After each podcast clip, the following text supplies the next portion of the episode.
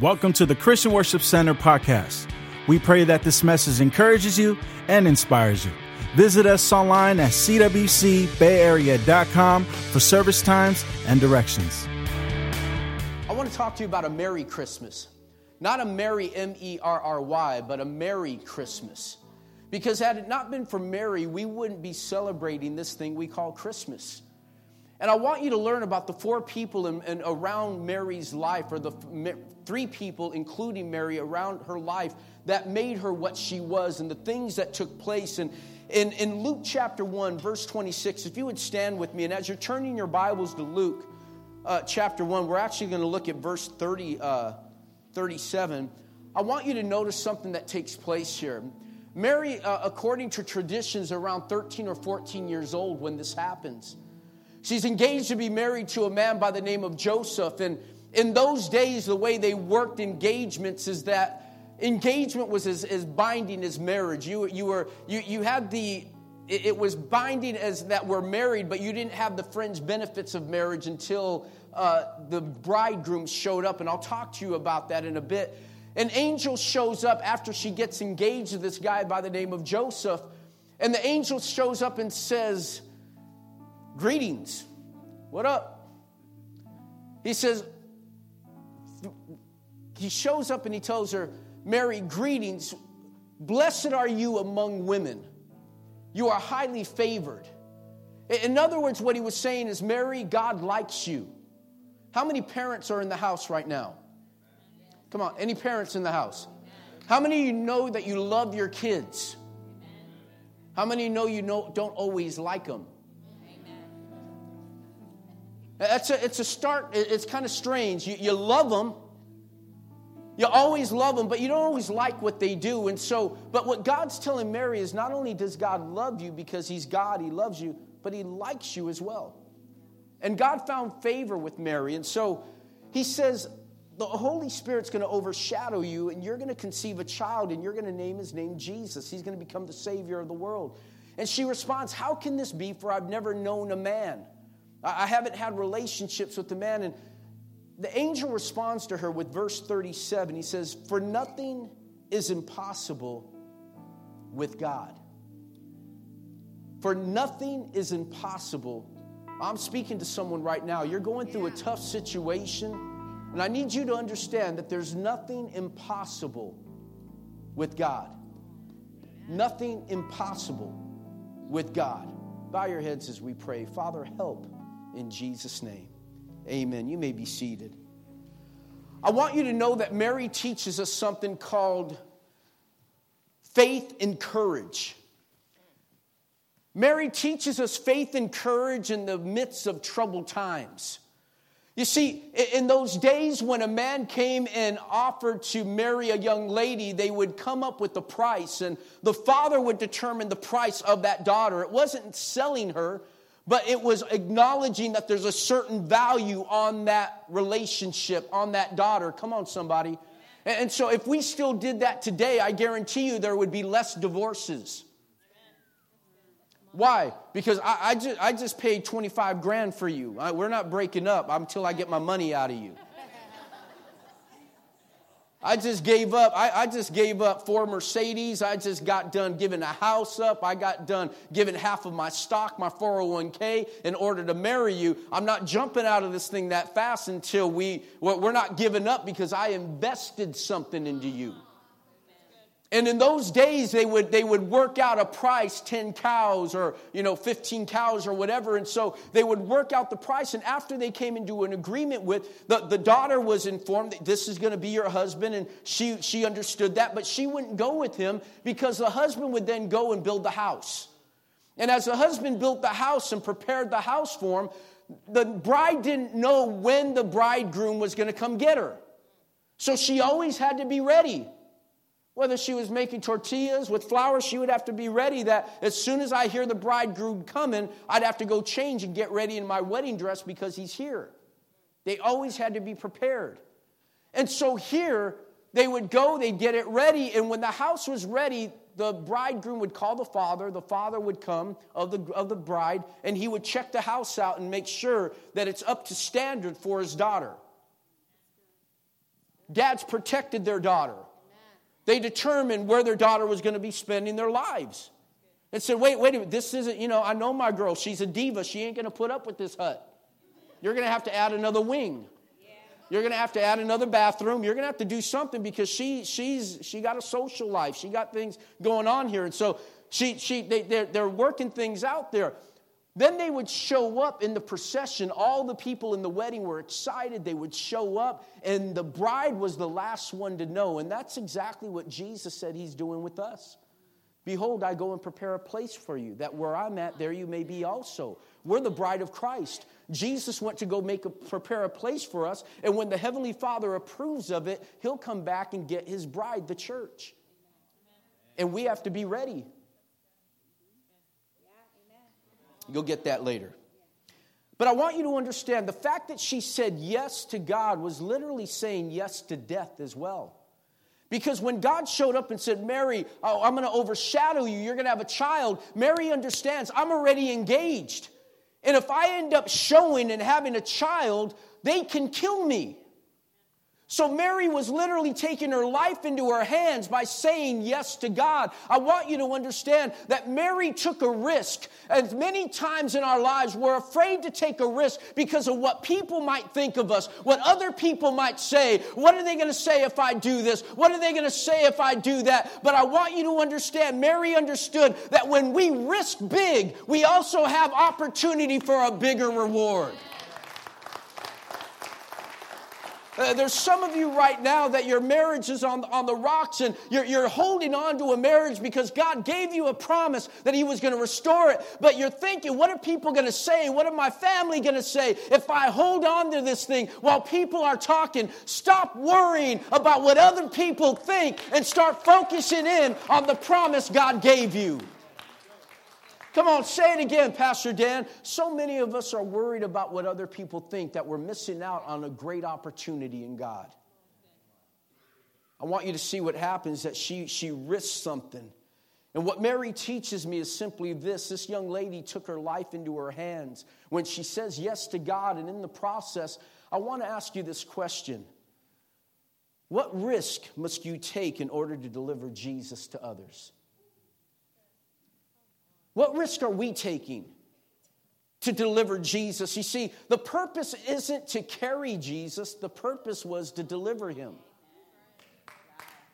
Uh, do, do, listen, let, let me ask you this. Do we celebrate Christmas because of the fact, now everyone gets real, real tripped out, especially the religious wackos.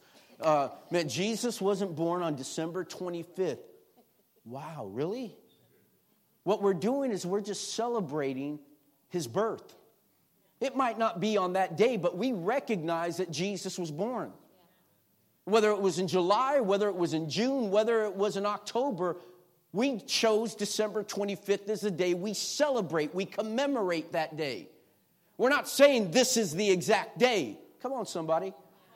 But we're celebrating because we're not celebrating when the angel, listen to me, we're not celebrating when the angel visited Mary. Why? Because it's not about the conception. It's about the delivery. No, no, no, no, no. You're, you're, you missed it. Let, let me, let, don't even clap because that, that sucked. I want, want you to understand something. Let, let me put it to you this way. That, let, me, let me break it down to you this way because we don't celebrate the fact that Mary conceived Jesus, we celebrate the fact that she delivered him. And so, what am I talking about? I'm telling you this. Many of us get all excited about the fact that we've accepted Christ. Big deal.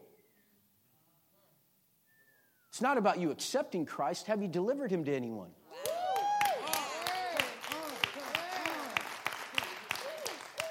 Hang in there, homie. Hang in there. That's all good. I mean, have you delivered, have you given him to anyone? Have you shared them with? It's not about just getting your ticket to heaven and getting to heaven. It's about delivering Jesus to a family that's in need, to the homeless under the bridge. It's about those that are addicted. It's about going out and beginning to share Christ with those in need. It's not enough for me to receive Christ, I have to deliver him. So, my question what do we have to risk in order to deliver Christ to others? The second people I want, person I want to talk about is Joseph. Joseph was the man. You got to be a big man to deal with, with a situation like that. Joseph finds out that his, his, his is pregnant. And the whole city knows about it. They're, they're whispering. They didn't even have social media back then. But yet it got around, and here they're dealing with this fact that this young lady, the woman that he loves, that, that he's been building. Now, listen to me. I've invested in this thing. I took time to build a house for you. I took time to buy you. I took time to, to come into an agreement with your dad. I went through all this, and now you're going to do this to me, Mary? And notice what happens. I want you to take a look in Matthew chapter 1, verse 19. It says, Joseph chagrined now, I'm reading out the New Living Translation, okay? The King James doesn't say that, but he, he's, he's embarrassed. And gentlemen, I need you to understand that many times men get embarrassed and then they lash out. It's out of embarrassment, out of hurt that we respond. But, gentlemen, we got to learn how to be men. A true man knows that even in the midst of being embarrassed, he was honorable. Look what it says chagrined but noble. What happens to me doesn't determine me, what happens through me does.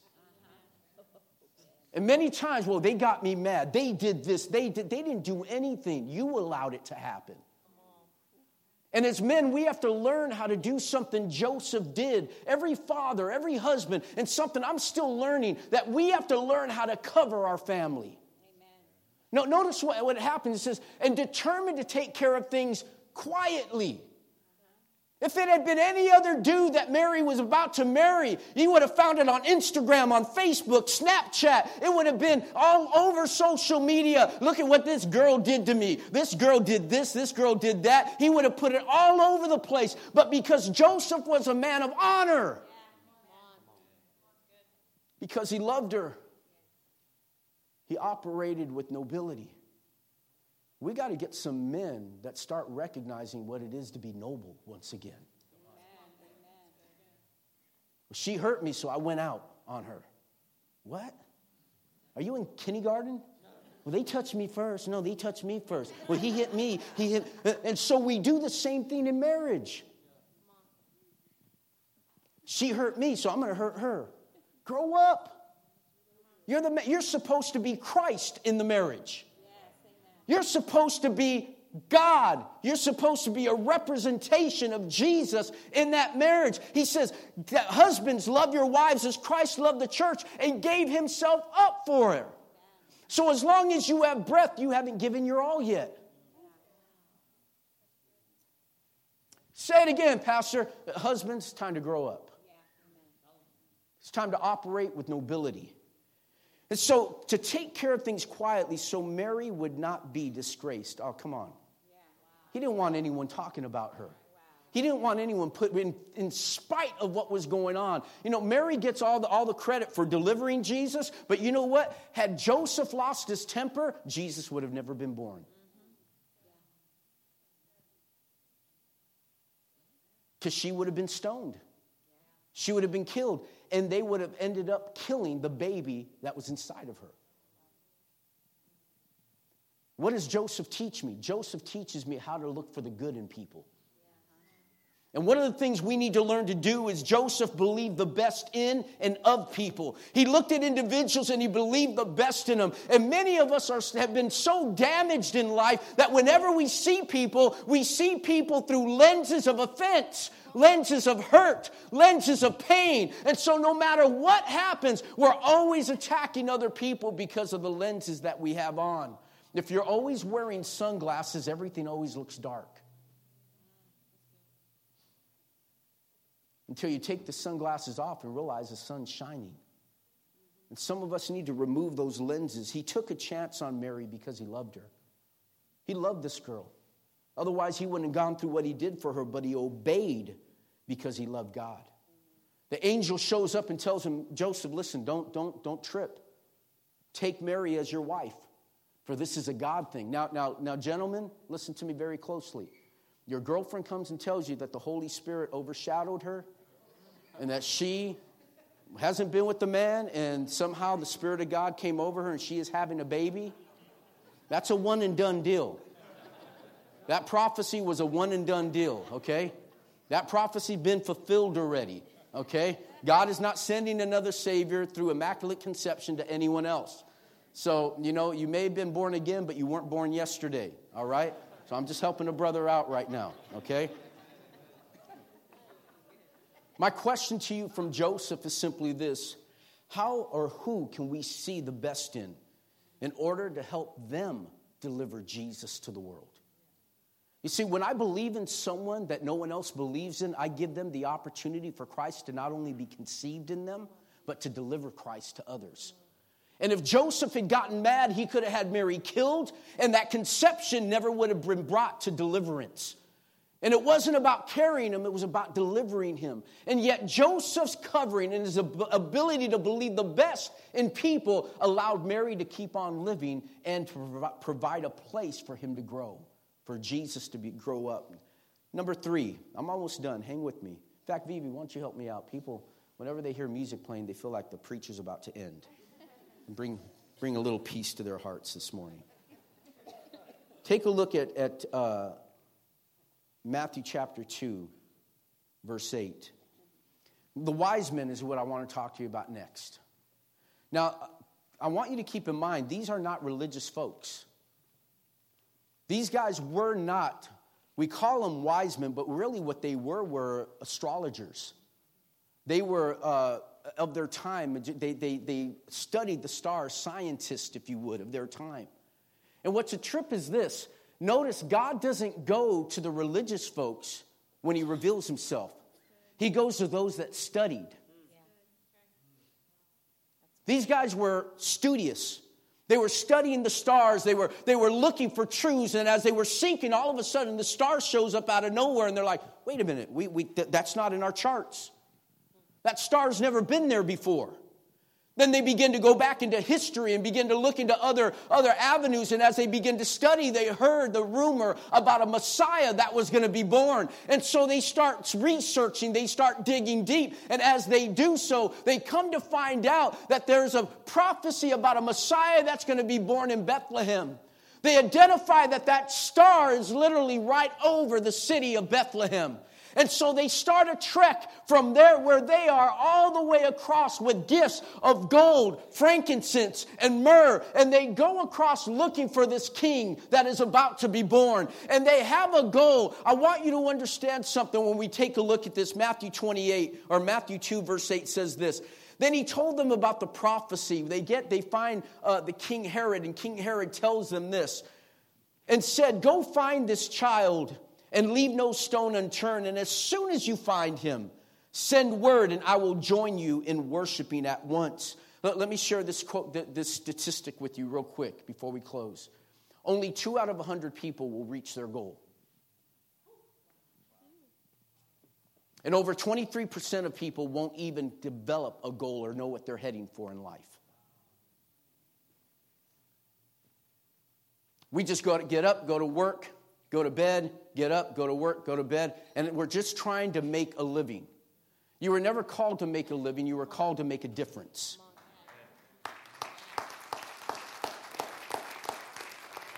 And so I want you to understand what, what's taking place here. They, they, well, 23% don't even know that the, the wise men, what they do is they determine they, where they're going. And on their way to get there to where Jesus is at, or this king's going to be born, on their way there, they get distracted by a king, another king.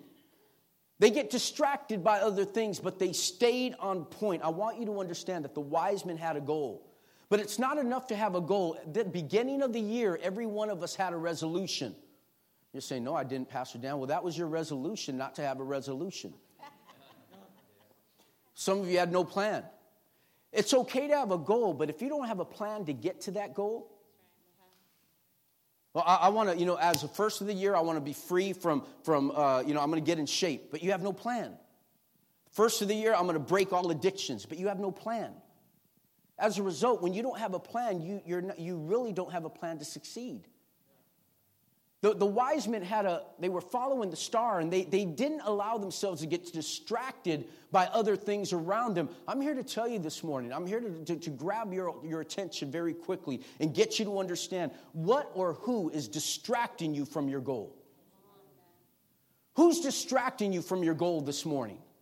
Who's getting you off point? Who are the people that are getting your attention and pulling you from different directions? And it might be that young lady that's trying to pull you from your marriage, that man at work that's trying to get you off track in your marriage. It might be that donut shop that you drive by on the way to work when you're on the driving to the gym in the morning. There are things that are out there that are trying to get your attention. It might be that flat screen TV that you see while you're trying to get out of debt. I'm here to tell you what or who is distracting distracting you from those things in life. You got to understand if I want to reach my goal, I got to get rid of those distractions. Come on, somebody. Lastly, lastly, the shepherds. I think it's so cool with these shepherds, man, because listen, if, if the greatest musician is about to be born, wouldn't you make that announcement at like a Carnegie Hall or the Op- Grand Ole Opry in, you know, in Nashville or, or, or even uh, great artists that's going to come out, you know, R&B artists and probably end up at the, at, uh, what's that one place? Um, the Apollo, yeah. Why, why, why not at the Apollo? If you're going to have the great world's uh, you know, you're getting ready to, to, to produce the greatest politician to ever live, wouldn't you make that announcement in Washington, D.C.? If you're about to have the greatest lawyer or the greatest uh, judge be born, wouldn't you make that announcement at the uh, Supreme Court? The greatest athlete with the Oakland Raiders? Wouldn't you, wouldn't you do? Why are you guys laughing? But you, you, you would make the announcement in certain, but when, when they announce that Jesus is coming, the King of Kings and the Lord of Lords, they don't do it to the religious folks. They go to a, she, to a field where shepherds are. And they announce to these shepherds that a king is coming. And the king has just been born in Bethlehem. Now, I want you to understand something. Look in Luke chapter 2, verse 8. That night, the shepherds were having, were, were laying or staying in the fields nearby, guarding their flocks of sheep. Suddenly, an angel of the Lord appeared among them with the radiance of the Lord's glory surrounding them. And the angel visits them in their field. I want you to know that God will visit you in your field. Let me, let me try that again. God will visit you in your field. Whatever field you work in, whether it's electronics, plumbing, whether it's in carpentry, whether it's in, in the auto industry, whether it's with computers, God will show up in your field. Whatever field you're in, whatever place you're in, God shows up and makes his announcement. The announcement's not just for those in the White House, it's for those in the outhouse as well. It's an announcement for everyone. And so he comes, the angel shows up in their field. And I want you to notice why shepherds, I want you to recognize shepherds watch over what? Sheep. Now, if you wanted to get right with God in those days, what was instituted? What did you have to do in order to pay for your sins in those days? Sacrifice a sheep. So the shepherds were very astute to the sacrificial system. They, they knew the sacrificial system. They were familiar with the way redemption takes place. And so that's why God shows up to the shepherds. And he tells them, This is what's about to happen. And the shepherds get up, and I want you to notice they seize the opportunity. Someone follow me right now. Look with me here in verse 15 and 16. And as the angel choir withdrew into heaven, the shepherds talked it over. Look what happens. Let's go over to Bethlehem as fast as we can and see for ourselves what God has revealed to us. Then they left. Somebody say, left running and found Mary and Joseph and the baby lying in the manger. I'm here to tell you something that when God shows up, we got to understand what things must, must we leave in order to find Jesus.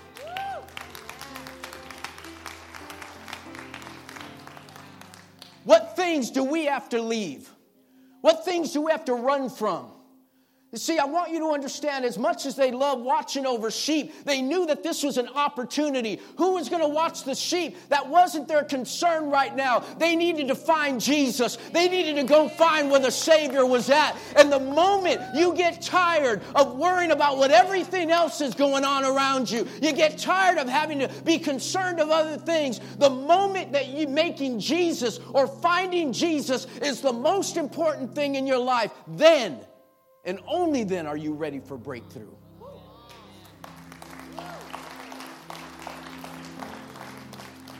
So, my last question to you this morning is simply this What things do you have to leave behind in order to find Jesus? Just, there's some things that are connected that we got to get rid of. Come on, folks, how can you call we call ourselves Christians? Christ like when we got so many things attached to us that, that don't even look like Jesus. We got attitudes that don't reflect Him. We got, we got gossip that doesn't reflect Him. We got bitterness that doesn't reflect Him. We got anger issues that don't reflect Him. We got prejudice that doesn't reflect Him. We have a responsibility to look like Jesus. What things do you need to leave behind? This Christmas season, don't just conceive Christ by accepting Him. Deliver Jesus and have a true Christmas. Bow your heads with me. Thank you for downloading this message. For more information on our church, visit us at cwcbayarea.com. You can also follow us on Facebook at facebook.com forward slash CWC Bay Area.